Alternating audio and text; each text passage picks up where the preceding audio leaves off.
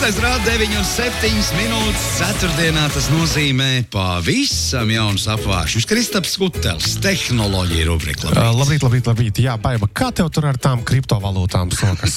nu, tu gribēji Man- normālu redzējumu. Es, man nesokās nekā, jo es vispār, viņas, vispār, vispār neizskatu tādu jautājumu. Tā nav problēma tev, jā? Bet, starp citu, vēl gadus, nav. gadus atpakaļ manīju, ka tieši jūrmalā bija iespēja iegādāties nekustamo īpašumu, maksājot Pagājušo gadu vēl, man liekas, varēja. Bitkoinos. Ja? Jā, bet stāsti ir par to, ka ir uzrādījies kārtējais tātad, uzņēmums, organizācija, kas palīdz cīnīties pret nekontrolējumu kriptovalūtu iegādi. Šajā gadījumā stāsta par rehabil- re- rehabilitācijas centru Spānijā. Tikai par 75 tūkstošiem eiro. Interesanti, vai var maksāt kriptovalūtās. Gan jau, ka var četru nedēļu laikā ar, ar jogas un, un vingrojumu palīdzību mēģinās cilvēkus atradināt no šīs atkarības. Nu, kriptovalūtas. Jā, konkrēti. Protams, ka centrs piedāvā arī uh, tur ar ierastajām, nu, jau diezgan garlaicīgajām, tur alkohols, narkotikas, vispārējais. Bet, nu, Bet arī šitais. Jā. Uh, bet kā tur iet tiem taviem bitkoiniem? Desmit. Nav Kādi man kādi desmit. Ja man būtu desmit bitkoini, es šeit nesēdētu. Des, desmit eiro bitkoinos. Tā es gribēju. Nu, sen jau viss pārdots. Jā, jā. Pārdots. Nu, tāpēc, Ar maz zaudējumu. Vai trāpīja vēl plusiņu? Nu, bija plusi vēl toreiz mazliet. Jā. Lūk, jā, bet uh, jebkurā gadījumā vienkārši jā, ņemam vērā, ka uh, uzņēmumi pamana iespējas arī nopelnīt naudu no šādiem. Bet labi, joki jokiem, bet, nu, ja tā ir atkarība, tad uh, nav jau būtiski no kā tā atkarība, un tā ir problēma. Tā ir problēma gan pašam, gan arī tuviniekiem Nu, cilvēkiem. jā, Nu, būsim atkarības vispār nav laba lieta. Jā, jā, jā. Jā, bet uh, kas ir tāds zīmīgs tehnoloģiju jomā šajā nedēļā noticis? Visi, nu, ar to es domāju, Google, Microsoft un tādi lielie tehnoloģiju uzņēmumi skrien mākslīgā intelekta virzienā. Uh, vienam pasākums bija nedēļas uh, pirmajā pusē, otram pasākums. Un, ja tā ļoti vienkāršoti un, un, un tāpēc būtības runājam, tad gan Microsoft, gan Google uh, mēģina šos te mākslīgā intelekta tehnoloģiju darbinātos chatbotus, jeb saziņas botus, iestrādāt meklēšanas servisos. Google ir tātad risinājums saucās Bard. Nu, jeb uh, dziesminieks Barts. Saka, Barts, Jā, jā, Barts, Barts saka. Lūk, un, un savukārt Microsoft mēģina to pašu iestrādāt savā Bing meklētājā. Ir tā, ka Bing meklētājs pa lielam tehniski ir diezgan līdzīgs tam, ko Google spēja nu, meklētāju servisus piedāvāt. Taču vēsturiski kaut kā iegājies, ka mēs visu googlējam šajā pasaules daļā, un, un nav tādas baigās vēlmes mums kaut ko bingot. Un, un, un, un, un ir Microsoft. viss arī iemesli. Jā, nu tieši tā, jo mēs jau atrodam kaut ko arī tajā Google. Uh, un tāpēc Microsoft šobrīd uzskata, ka, uh, ka tā ir viņu iespēja nu, beidzot salauzt šo tradīciju, ka visu mēs meklējam tajā Google. Un, ja viņi mēģina ātrāk piedāvāt labāku šo chatbotu, jo tur tā doma ir tāda, ka tu uh, nevis vienkārši rakstīji, o, es gribu atrast, nezinu, tur džemperi, kur nopirkt, vai, vai melns uh, džemperis lētāk, uh, bet sarunas veidā uzdod šo jautājumu šim te botam, sākotnēji teksta formā, bet, nu, laika gaitā gan jau arī vienkārši runājot tos jautājumus, un tad to pretī varēs arī atbildēt. Te gan notika arī tāda maza neiedzībiņa, jo vakar tā bija Google um, pasākums, kurā tika prezentēts, jeb demo, demonstrācija šim te, šai tehnoloģijai, un demonstrācijas brīdī šis te tehnoloģija pieļāva kļūdu. Tur bija jautājums par, uh, man liekas, ka Jamesa Weba teleskopu, vai, vai kas tur bija, kā, kā, kādas nozīmīgas lietas viņš ir izdarījis, un viena no tām atbildēm bija absolūti nepareiza. Un ar šiem botiem tā problēma ir tāda, ka viņi ir ļoti pārliecināti par savām nepareizajām atbildēm, un ej nu viņu teksim, pārmācīja. Jo ir taču ja latviešu internetā redzēts, ka, uh, ka tur par Ulmani kaut kādus jautājumus viņš kā, nu, tādā svētā mierā, nē, nu šitā bija, nu, neatbilst vēsturiskiem faktiem. Bet, jā, un tā ir tā problēma. Un, un es arī daudz domāju teiksim, šajās dienās par, par šīm tehnoloģijām, man tas viss, zina, ko atgā- atgādina to momentu, kad sāka parādīties Google meklētājs. Mēs taču nemācījām to lietot. Kā? Tu tagad pēkšņi vari pajautāt un uzzināt visu, kas ir internetā pieejams. Jo interneta koncepts toreiz jau bija tāds skaidrs, bet tas, kas bija arī skaidrs uzreiz, ka jā, bet tev ir jāprot pajautāt. Un, kas ir svarīgi, tev ir jāprot interpretēt, ko tev atpakaļ iedod. Kuras no tām atbildžu mājaslapām vispār ir uh, ievērības cienīgas, mm. kuras no tām ir kaut kādas uh, fake news, pirms mēs vēl šo jēdzienu zinājām. Šobrīd izskatās, ka ar šiem chatbotiem notiek pilnīgi tas pats. Tātad, pirmkārt, tev ir jāprot nu, runāt, pajautāt, un tev ir jāsaprot, ka tas, ko tu dabūsi pretī, lielā da daļā, daļā gadījumu būs absolūtas muļķības un absolūti neprecīzi. Principā ir jāmācās vēlreiz, nu, caur cita veida tehnoloģiju, uzdot jautājumus, saņemt atbildes. Par čatbotiem runāt, es nesen biju vienā sarīkojumā, kur um, lektors pirms um, uzstāšanās bija pajautājis čatbotam kaut kādu smieklīgu anekdotu par ko, konkrēto tēmu, lai varētu. Tagad tā dara, jā, tā. Jā, lai varētu nu, tā kā, ar joku tā, nu, tur tā uh, uzmirdzēt arī. Un viņš viņam bija devis pilnīgi nesmieklīgu anekdoti. Zālē neviens nesmējās. Vainīga tehnoloģija. noteikti. Vai cik nejauka situācija. Jā, bet anekdoti iedeva. Viņa par tēmu.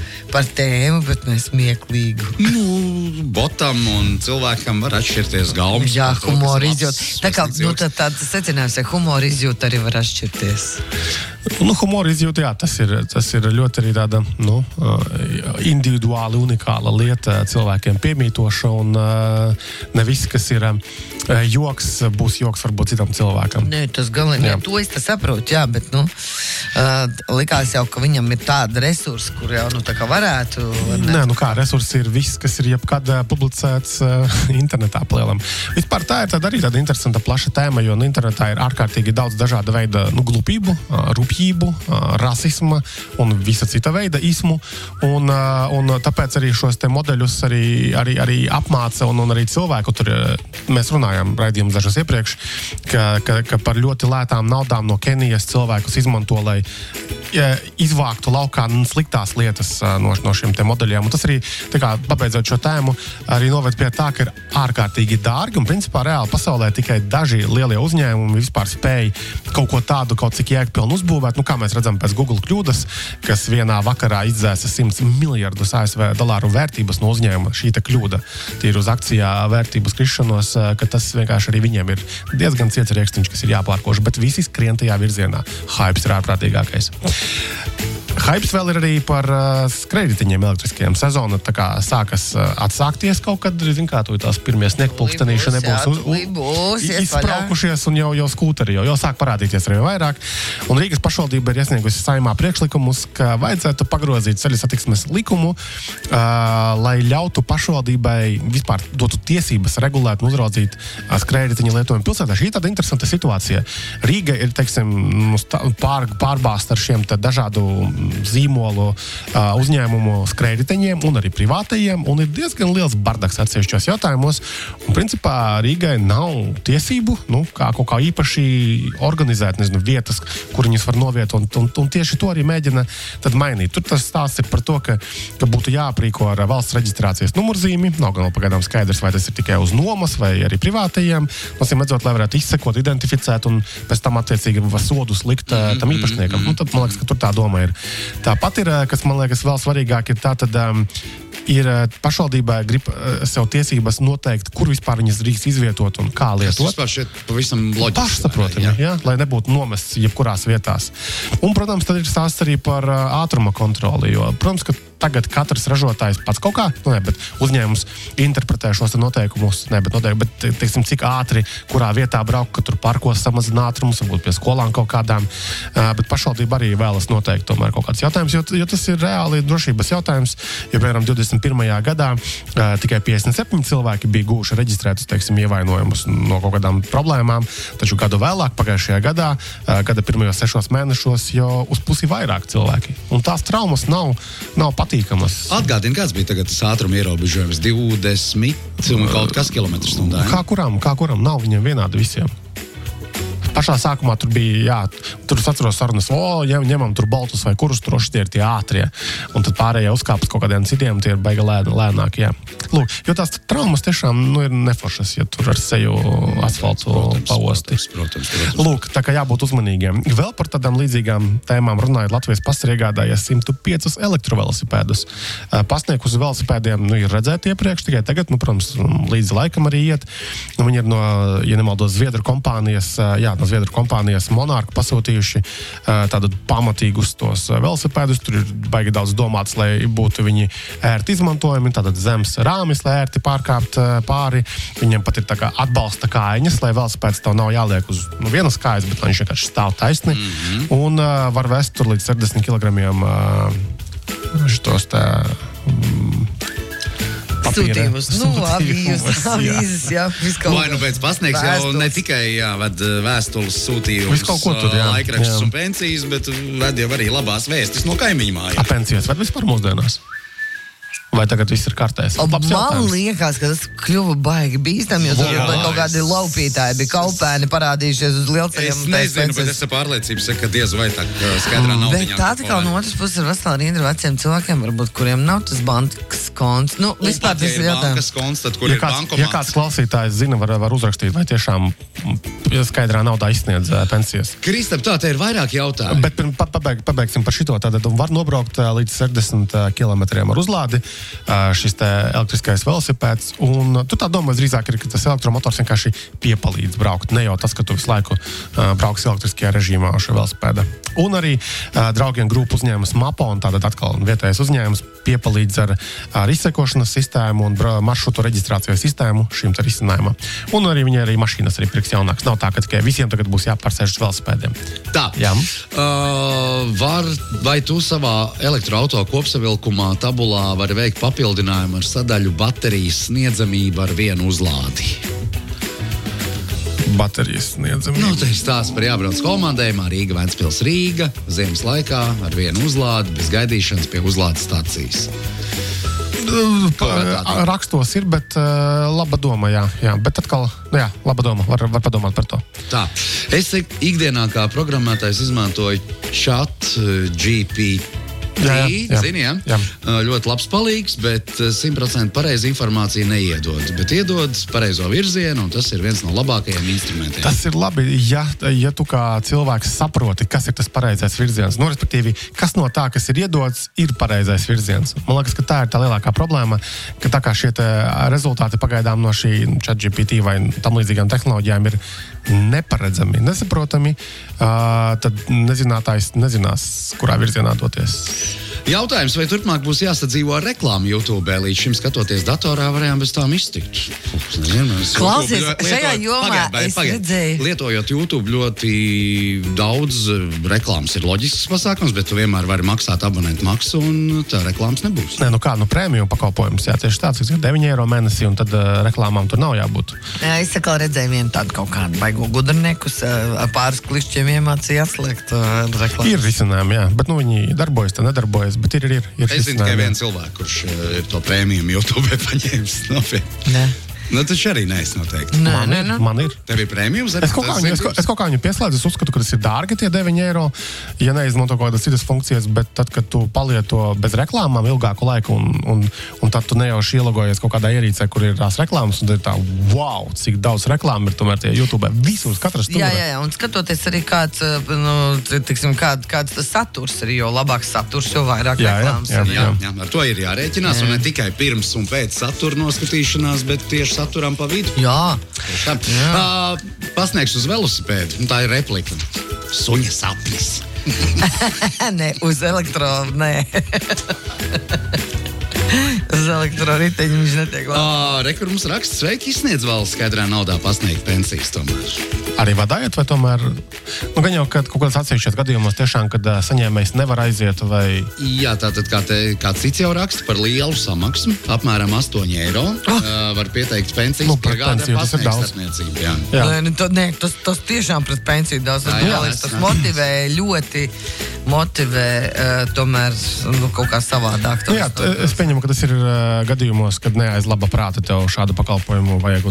Jā, jā tiešām ļoti daudz raksta, ka ved tās pensijas. O, ok, labi. Uh, tad 7. februārī, tātad šīs nedēļas pirmajā pusē, visā pasaulē tika atzīmēta drošāka interneta diena, un arī Tinderis, tātad šī slavenā, nu, sauksim to tā par iepazīšanos lietotni, ir nākusi klajā ar dažām jauniem uh, funkcijām un iespējām. Tad Nu, nu, par, nu. par maksu, protams, jo tur ir labās lietas par maksu, viņi ir izlaiduši tā saucamo inkognito režīmu. Ja? Tas tā, tā doma ir tāda, ka tu vari paslēpt savu profilu un uh, ieslēdzot šo režīmu, tikai tie, kuri no lietotāja saņēmuši atzīmi patīk, nu, to svaipu pareizā virzienā, redzēs viņu savos ieteikumos, un pārējie tas vienkārši nemanīs. Uh, un otrs uh, funkcija bija tāda, ka varēs arī bloķēt, lai nerādās ta- ta- tavos šajos te, uh, nu, uh, profilos, starp profiliem nerādās konti, ko tu negribi redzēt. Nu, piemēram, tur, Mēs jau nesaprotam, par ko tu runā vispār. Bet... Kas tas tāds vispār ir? Man liekas, patīk, kā tur bija aprakstīts, ka, ā, ka principā šīs jaunās funkcijas varētu mazināt neērtas situācijas, ja starp ieteikumiem, piemēram, nākas redzēt kādu ģimenes locekli. Pareizi, nu, ja? Te jau šitais aiziet. Vai, cik tur stāsts nav dzirdēt. Tā, caur Brave browser nav reklāmas YouTube, vai kāds raksta. Bet tas ir legāli visiem. Kā tur ir ar to legālo pusi? Brave browsers, tātad ā, Brave ir jā, pārlūks tīmekļa, mm, ā, kurā noteikti ir iebūvēti visi šie prettrekošanas, ja pret izsekošanas uh, rīki, un tas noteikti traucē Google parādīt reklāmas. Labi, un kas ir ar to um, uh, adblockeru, ja tu viņu ieslēdz? Atblokeris uh, daļa lielā mērā tiks galā ar visām reklāmām par YouTube. Es nezinu, vai viņš pilnībā tiek kaut ko, man liekas, viņš var izdarīt laukā. Tur arī nav viens risinājums, bet es principā pēc nelietoju atblokerus. Man tā grūti pateikt, kas tur ir. Principēc nelieto, jo. Nu, tāpēc, kad uh, manā nakts darbiņš ir uh, kursors LV, un es ļoti labi redzu, kāda izskatās uh, mēdīju nišas uzturēšana no uzturētāja puses, un uh, man liekas, ka nav korekti izmantot reklāmu bloķētājus. Uh, ir tāds YouTube banceļš. Jā, jā, jā, jā, tas ir viens no Pilnībā zināmākajiem. Pagānu, tas arī tāds Jā, variants. viss tagad cietumā būs jāiet, kad tu pateici Nu, ēterā ko, šo nu, kā, nu, nu, ko pateici? Nu, kā? Tu, tu, tu, tu, tu, tu, tu, tu, tu, nu, tu, tu, Cietums. jā, nu, atļaus sakot mantas. Rūtai saulīt. Visu nevajag lasīt, kas tev Jā, tur nu es lasu, ko man raksta. Mm, Spotify jauna funkcija parādījusies, ir, ka tā tad um, nereti mums ir tā, ka mēs klausāmies no mūzikas, kas mums patīk, bet tad mums gadās situācijas, kad vai nu kāds pielien pie mūsu šīs te konta, nu kaut ko, nezinu, balītē paspēlēt mūziku un sačakarē visu šo te, kas patīk, jā, Jā, playlistē. Spotify playlistē. Uh, Vai arī vienkārši, ka tev ir kaut kādas, uh, nu, tā saucamās guilty pleasure, jeb uh, kā latvijas kaut pareizi. Nu, nu, Tu baigai, braz? Guilty pleasure, guilty ir vainīgs pleasure. Nu, respektīvi, tās dziesmas, ko ikdienā neklausītos, bet kaut kādos dvēseles apstākļos uh, liekas, ah, gribās paklausīties. Ā, nu tāds, nu, lūk, un tagad uh, Spotify būs funkcija, ka tu arī atsevišķā šajā dziesmu sarakstiņā, playlistē salikt šīs dziesmiņas un izņemt uh, šo visu playlisti no tavās gaumes veidošanas algoritmiem. Attiecīgi, jā, tu vari visu, visu dīvaino var sabāzt uh, tur un tad vienkārši, oh, neņemiet to vērā, lūdzu. Kā? Sīkums, bet patīkami. Viņi man ga gada beigās uztaisīja manu playlistu, un es tāds nu, konstatēju, ka man ir slikta goma. Un uh, uz atvadām Kristaps pārāk labi orientējas uh, Tinderī. Nē, O. Kristapam tāds darbiņš. Nē. Tas ir darbiņš. Paklausieties mūsu podkāstu, būs vēl atziņas, kur mēs labi orientējamies. Paldies, Kristap. Vienu kārtēji aizraujošā ceturtdiena ir paskrējusi. Nemanot. Un paldies, ka tu man izravēji telefonu no Starp, starp citu, par drāmķiem runājot, es nu, labi nevis par drāmķiem, bet es gribu eksperimentu jaunu sataisīt. Ā, Pēc nu, ļoti daudzu gadu iPhone lietošanas, es domāju, atpakaļ iekāpt Android pasaulē. O. Uh, var gadīties, ka jau no šodienas, uh, un tad būs kursorā interesantas atziņas, vai iPhoneistam, nu tādam skarbam iPhoneistam vispār ir iespējams atpakaļ atgriezties Androidās. Šito es Siltajos tūlīt. Labi, paldies, Kristā.